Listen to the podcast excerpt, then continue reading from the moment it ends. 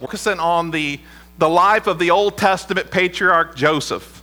And Joseph is a type of Christ. That means his life is foreshadowing the life of Jesus. And throughout the Old Testament, there are these small prophetic snapshots through the lives of individuals where they're living an example of Christ. They're foreshadowing the coming of the Messiah. And with Joseph, it's perhaps the most vivid of those prophetic snapshots. For instance, Jesus was betrayed by his disciple, which was Judas. Joseph was betrayed by his own brothers. Jesus was betrayed for the price of 30 pieces of silver. Joseph was betrayed for the price of 20 shekels of silver. Jesus was stripped of his garment, and he was handed over to the Gentiles. Joseph was stripped of his coat of many colors, and he was given to the Ishmaelites. Jesus was tempted to sin, but did not sin. Joseph was tempted by Potiphar's wife to sin, and he did not sin. So Jesus was innocently convicted and condemned to death. Joseph was innocently convicted and condemned to prison. So we can see again, the life of Jesus is foreshadowed through Joseph. And Joseph at the time of his betrayal was 17 years old. And betrayal, when you think about betrayal will cause a deep emotional wound. And betrayal cuts deepest when that betrayal is committed by people who are closest to us, the people we trust and love the most. If they betray us, a betrayal will cut so deep. So it's a wound that's caused by betrayal. If it's not dealt with properly, it will have long-lasting effects on our lives. A wound caused by betrayal will cause us to lose trust in every relationship, every meaningful relationship. If we've been deeply wounded by a betrayal, it will erode away the trust out of every meaningful relationship, including your relationship with God. Joseph suffered 13 years of hardships.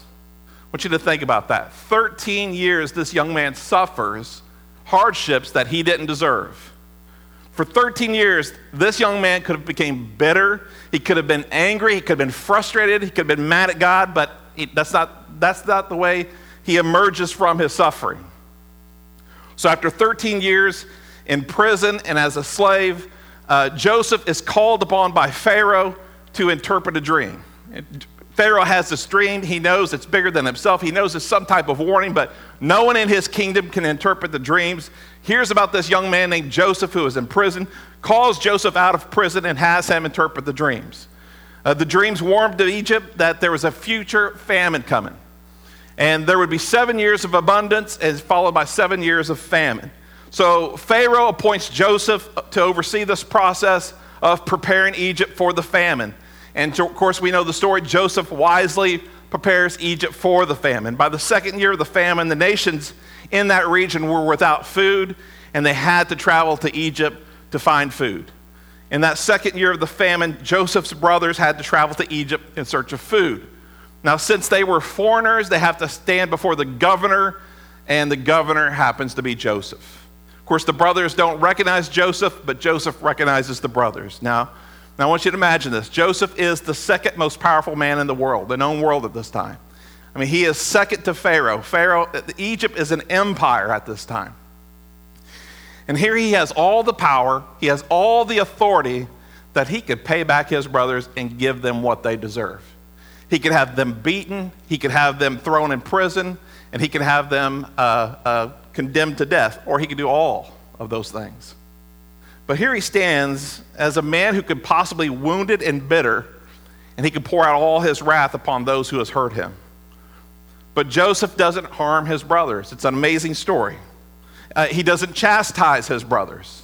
How many of us being in that position of power and authority would at least chastise our brothers or chastise those who have hurt us? He doesn't expose their sins to the world. He doesn't say, these are my brothers who betrayed me, and expose their sins. He doesn't do that. Joseph isn't bitter towards his brothers. Joseph stands before his brothers without any malice, without any bitterness. And listen to what Joseph says to his brothers. And this is Genesis 45, verse 5. But now, do not therefore be grieved or angry with yourselves. He's consoling them. Because you sold me here, for God sent me here before you to preserve life. For these 2 years the famine has been in the land, and there are still 5 years in which there will be neither plowing nor harvesting. And God sent me before you to preserve a prosperity for you in the earth, and save your lives by a great deliverance. So now it was not you who sent me here, but God. And he has made me a father to Pharaoh, lord of all of his house, and a ruler throughout all the land of Egypt. It's an incredible perspective, and he can only have this perspective. He can only show grace and mercy to people who don't deserve grace and mercy if he has peace with God. And that's really what it comes down to with Joseph. The reason why Joseph isn't going to pour out all his malice and bitterness because he doesn't have it. And the reason why he doesn't have it is because he has peace with God. I thought about this when I thought about Joseph's story. And I instantly thought about a verse that Paul shares in Philippians chapter 4, verse 7. And the peace of God, which surpasses all understanding, because this is exactly what is taking place in the life of Joseph. There is no good human reason in our minds we can think of why a person would be so gracious and so merciful. Brothers or not, these men intended on killing this young man. If it weren't for God to save him, send these Ishmaelite traders in the path to give them a different opportunity, they would have killed him. So here are brothers who would murder you because they're envious and jealous of you. And here is a young man who has all the power, all the authority to destroy them, or at least give them some payback. But what does he do? He shows them grace and mercy. It's only God that can provide that. It's only the peace of God that can put you in this position. And it's this verse that just comes to mind when we think of Joseph. And the peace of God, which surpasses all understanding, will guard your hearts and your minds in Christ Jesus. Now, that's where we like to stop, right?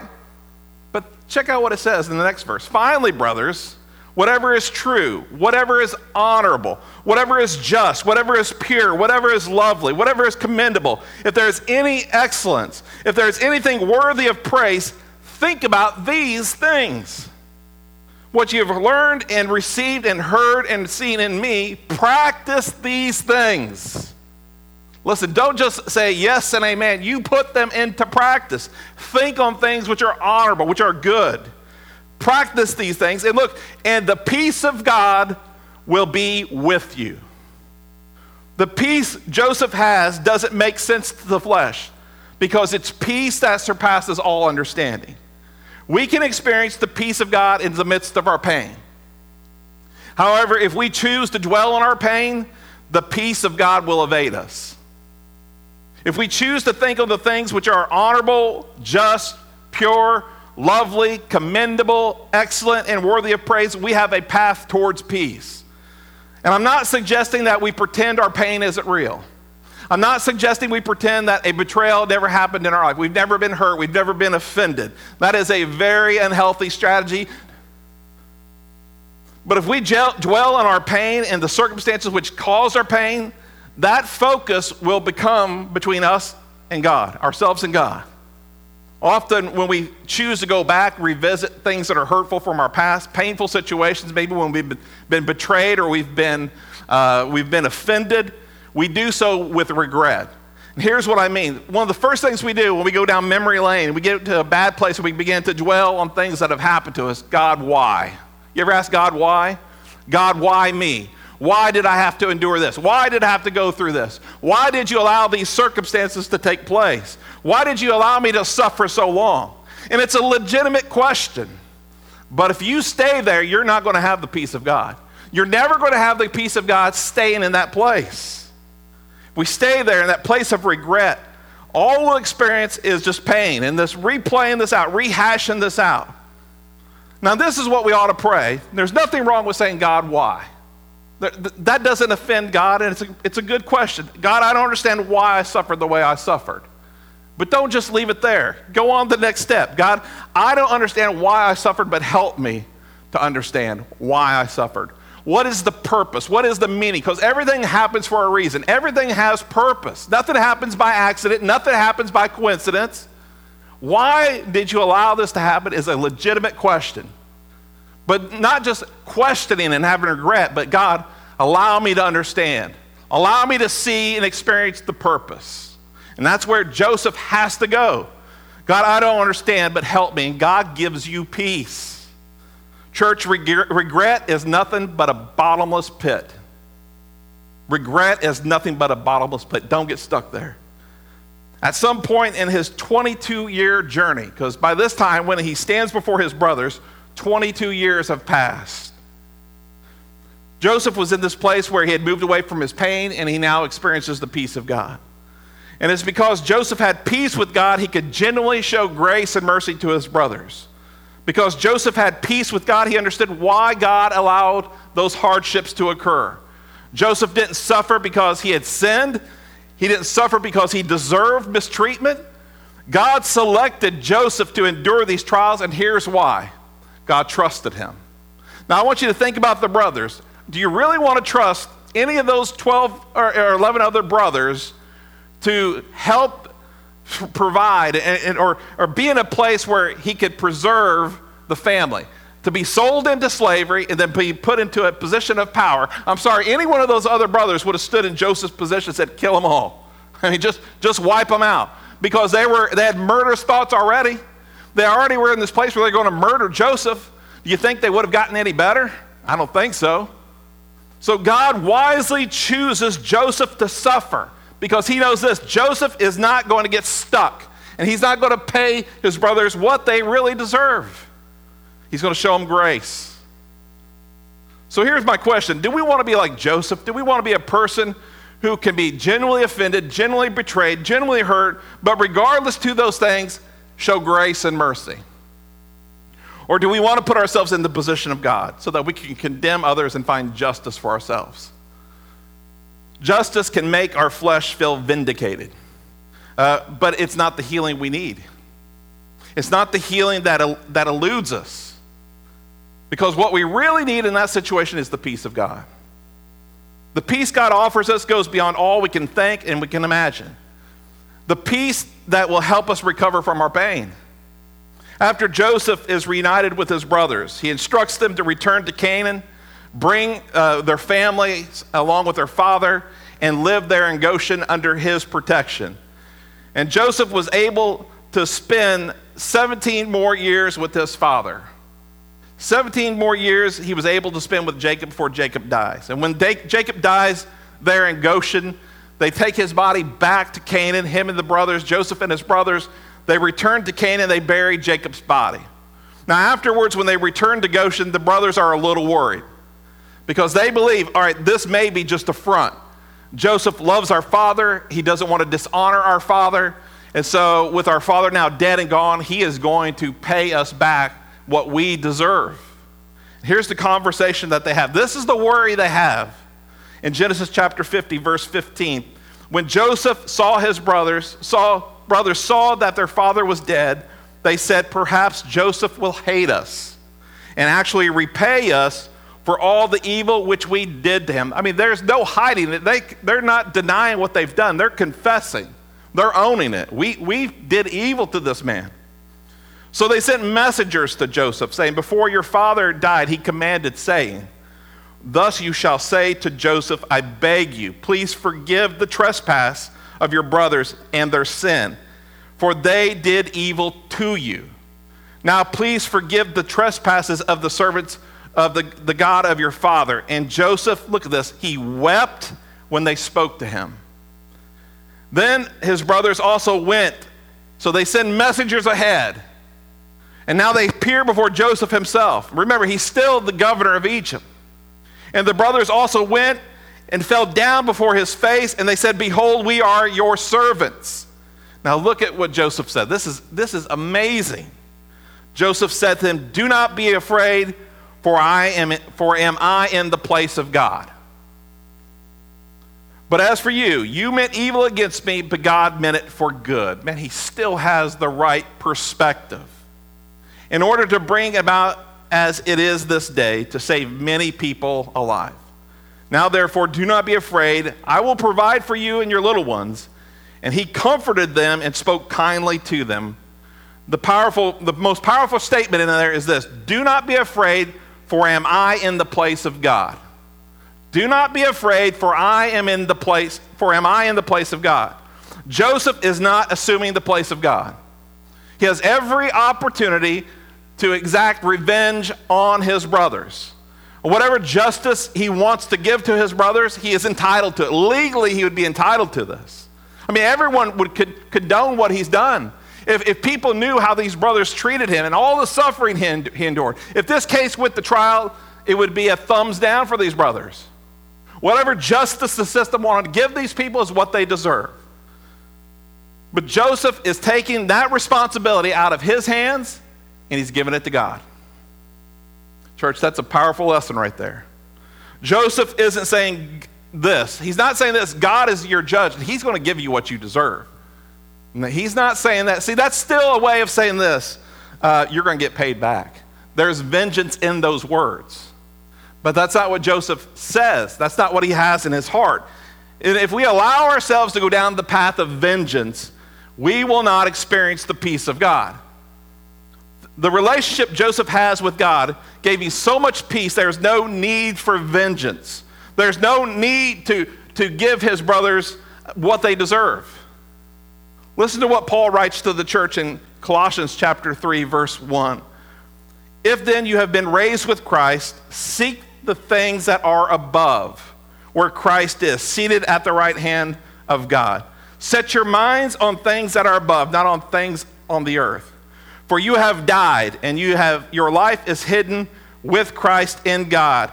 Verse 5, we're going to skip down to verse 5. Put to death, therefore, what is earthly in you, sexual immorality, impurity, passion, evil desire, covetousness, which is idolatry.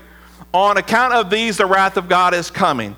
In these you once walked when you were living in them. You must put them all away, anger, wrath, malice, slander, and obscene talk from your mouth. And do not lie to one another, seeing that you have put off the old self with its practices, and you have put on the new self, which is being renewed in the knowledge after the image of its creator. If you're born again, you have a new self, and you have the old self. The new self you want to continue to put on, the old self you want to continue to take off. Your old self will want vengeance. Your flesh will want vengeance. In the eyes of man, you may be entitled to it. You may gather a crowd of people around you that says, you're right. That is the right desire to have. There's nothing wrong with having vengeance. God is all about justice. Give them justice.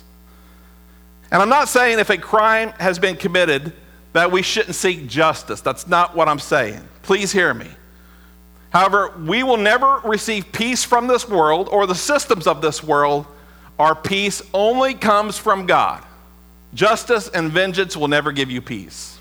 Paul tells us to put to death these desires of the flesh and to live according to the Spirit. If we live according to the desires of our flesh, the peace of God will always elude us. If we live according to the Spirit, we will find the peace that we all desperately need. And too often people who have been wounded and betrayed, they'll dwell on the injustices of their past or the injustices that they're dealing with, and as a result, they become callous to the Holy Spirit. Because the Holy Spirit is like, listen, let God take care of this.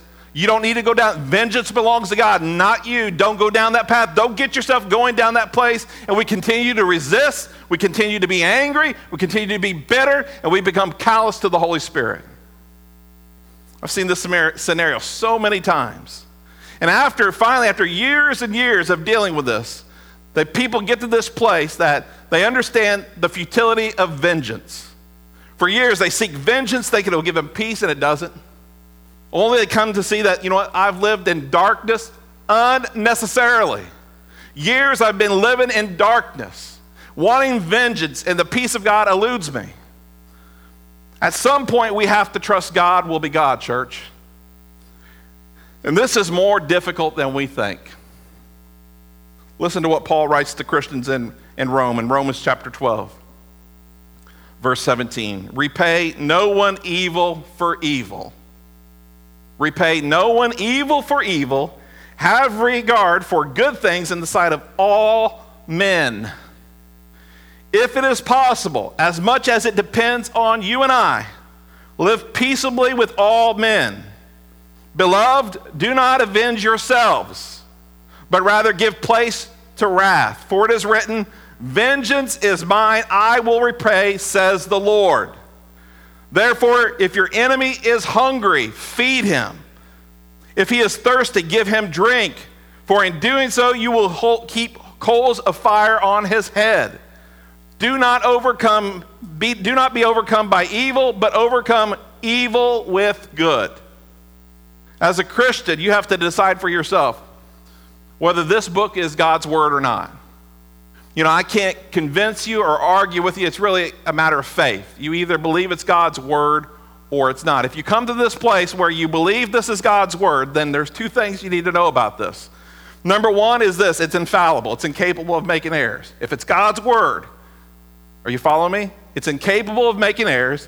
And then number two, it's authoritative. It has the authority in your life. It's the final say-so. Now, we as Christians, and we especially as Pentecostals, we like to invoke the Holy Spirit. Well, the Holy Spirit told me to do this. God told me to do this. Really, did he? Because if he did, then it would be confirmed right here. But see, too often I find that language, that speech is not followed up by facts or truth. It's a lot of emotion. It's just what we want, what we desire, rather than what God has said.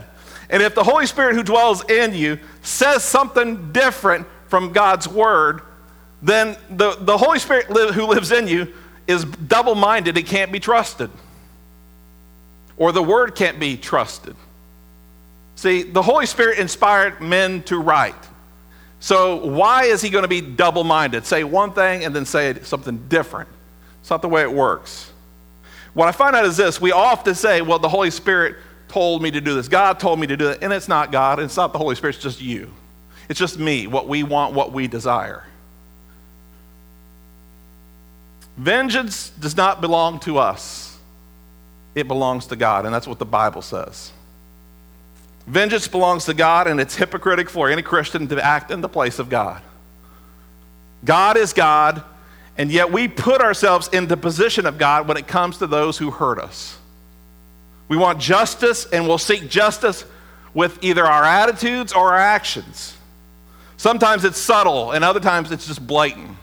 Give you an example. Sometimes it's blatant that we just react with anger and force, hostility.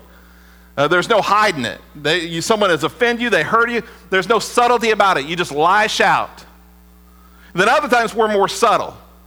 We're a little more dignified, but still equally as vengeful. So what we do is we try to curry favor with other people. We go and rat on someone. We expose them. And we then give them to the public and say, there you have it. You judge them. It's vengeance. It's all vengeance. And that belongs to God, not you and I. You know, we would just keep ourselves out of so much trouble if we just keep our big mouth shut. No matter how justified we are in a situation. And listen, you can look through this book and you can find all kinds of counsel from people who say they're Christians, and they can make you feel good about the actions you want to take. But you got to be so careful, church, so careful, because you can manipulate the word and you can manipulate the counsel that you get.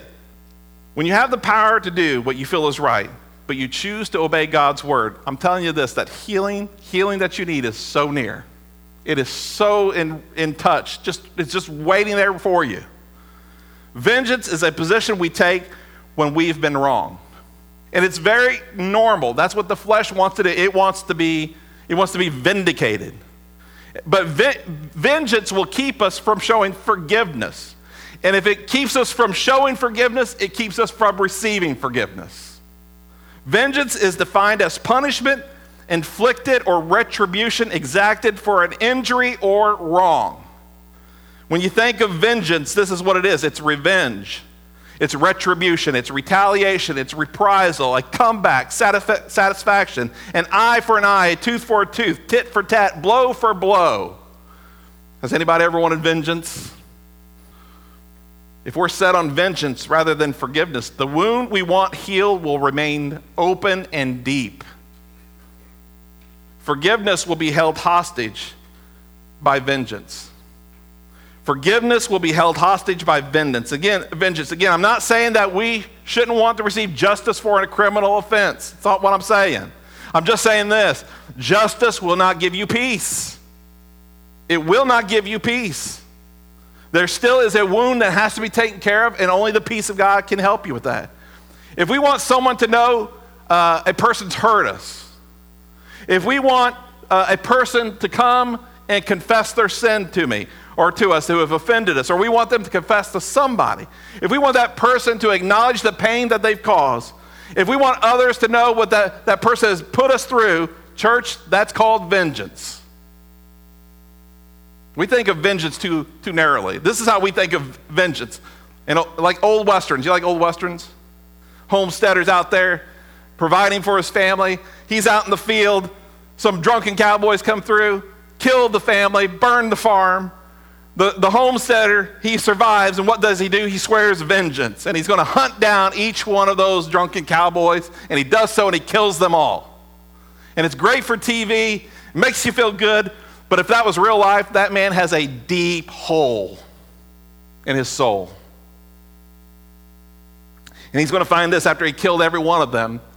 The peace that he wants is still eluding him. Someone mistreats us at work. What do we want to do? We want to expose them. That's vengeance. Someone we know says something that hurts us. We want to expose it on social media. It's called vengeance. Vengeance belongs to God, not us. Remember, when you gave your life to Jesus, it belongs to him. It doesn't belong to you. We trust God to deal with our situations, or we put that trust in ourselves. It's God's responsibility to deal with those who've wounded us. Vengeance will keep us captive and will prevent us from showing forgiveness. And when Joseph said to his brothers, "I'm not the judge.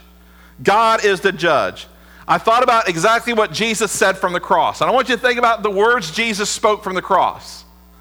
Luke 23, verse 32, "There were also two criminals led with him to be put to death. And when they had come to the place called Calvary, they were crucified. They crucified him and the criminals on the right hand and on the other on the left. And then Jesus said, 'Father, forgive them, for they do not know what they do.'" Now, if you know the entire context, he's not talking about the men on the left or right. He's talking about the men on the left and the right and everywhere before him. From the cross, Jesus looks at the Roman soldiers who are gambling for his garments and says, "Father, forgive them, for they do not know what they do." Jesus is on the cross. He's looking at people who are reviling him, spitting upon him, cursing him. And he says, "Father, forgive them, for they do not know what they do." If Judas had came to the cross and repented, Jesus would have forgave him and said, "Father, forgive him. He doesn't know what he's done." Jesus looks at you and I and he says, "Father, forgive them. They do not know what they do." We are sinners. We're all guilty of sin, each and every one of us. We've all offended a holy God, each and every one of us. But Jesus offers us grace and forgiveness that none of us deserve. So let me ask you this question. Which of our sins did Jesus not die for?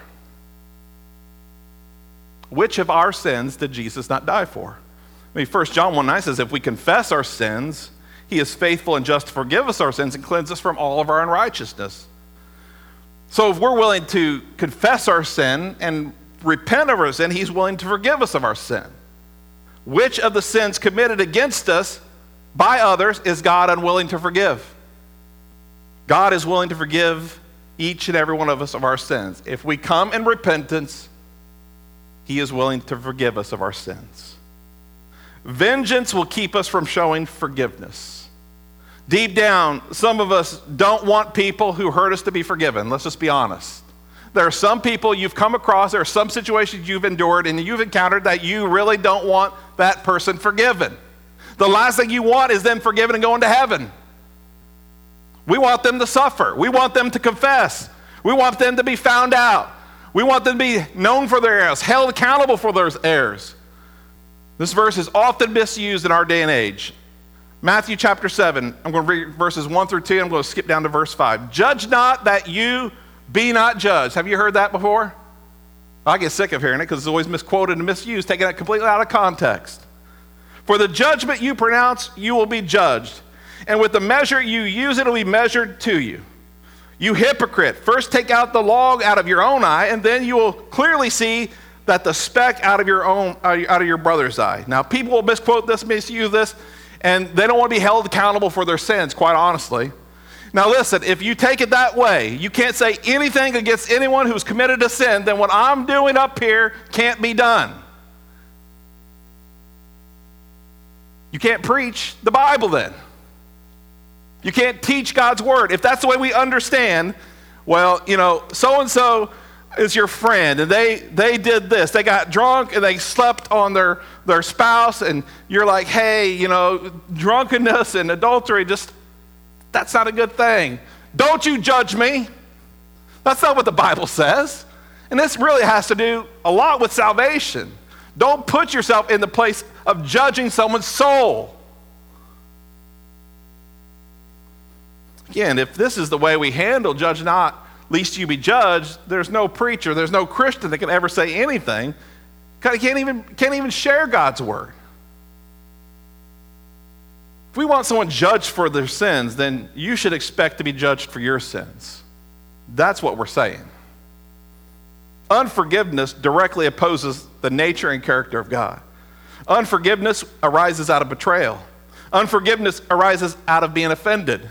Unforgiveness arises out of feeling that there's been injustice and there is a desire for vengeance. Unforgiveness arises out of a feeling of injustice and a desire for vengeance. I understand sin is sin. However, there are a number of sins that will quickly jeopardize your salvation. Give me an example, James 4:6. But he gives more grace, therefore it says, but God opposes the proud, but gives grace to the humble. Now, this is what I often find when it comes to us wanting vengeance, is there's a place of pride there. We want to be God and not allow God to be God in the situation. We want this person to be handled our way, despite how God wants to handle them. Satan is the source of all sin, and he's the source of all pride. Remember, he puts himself in the place of God, and there's a battle in heaven, and he's removed from that. And at the heart of all sin is pride. And pride will put us in a position of unforgiveness. God's word instructs us to forgive, but if we choose not to forgive others for whatever reason, the source of that is pride. We don't want to forgive. We want them to be held accountable. And unforgiveness will jeopardize our salvation. And you say, why do you say that? Because Jesus said it in Matthew 6:15.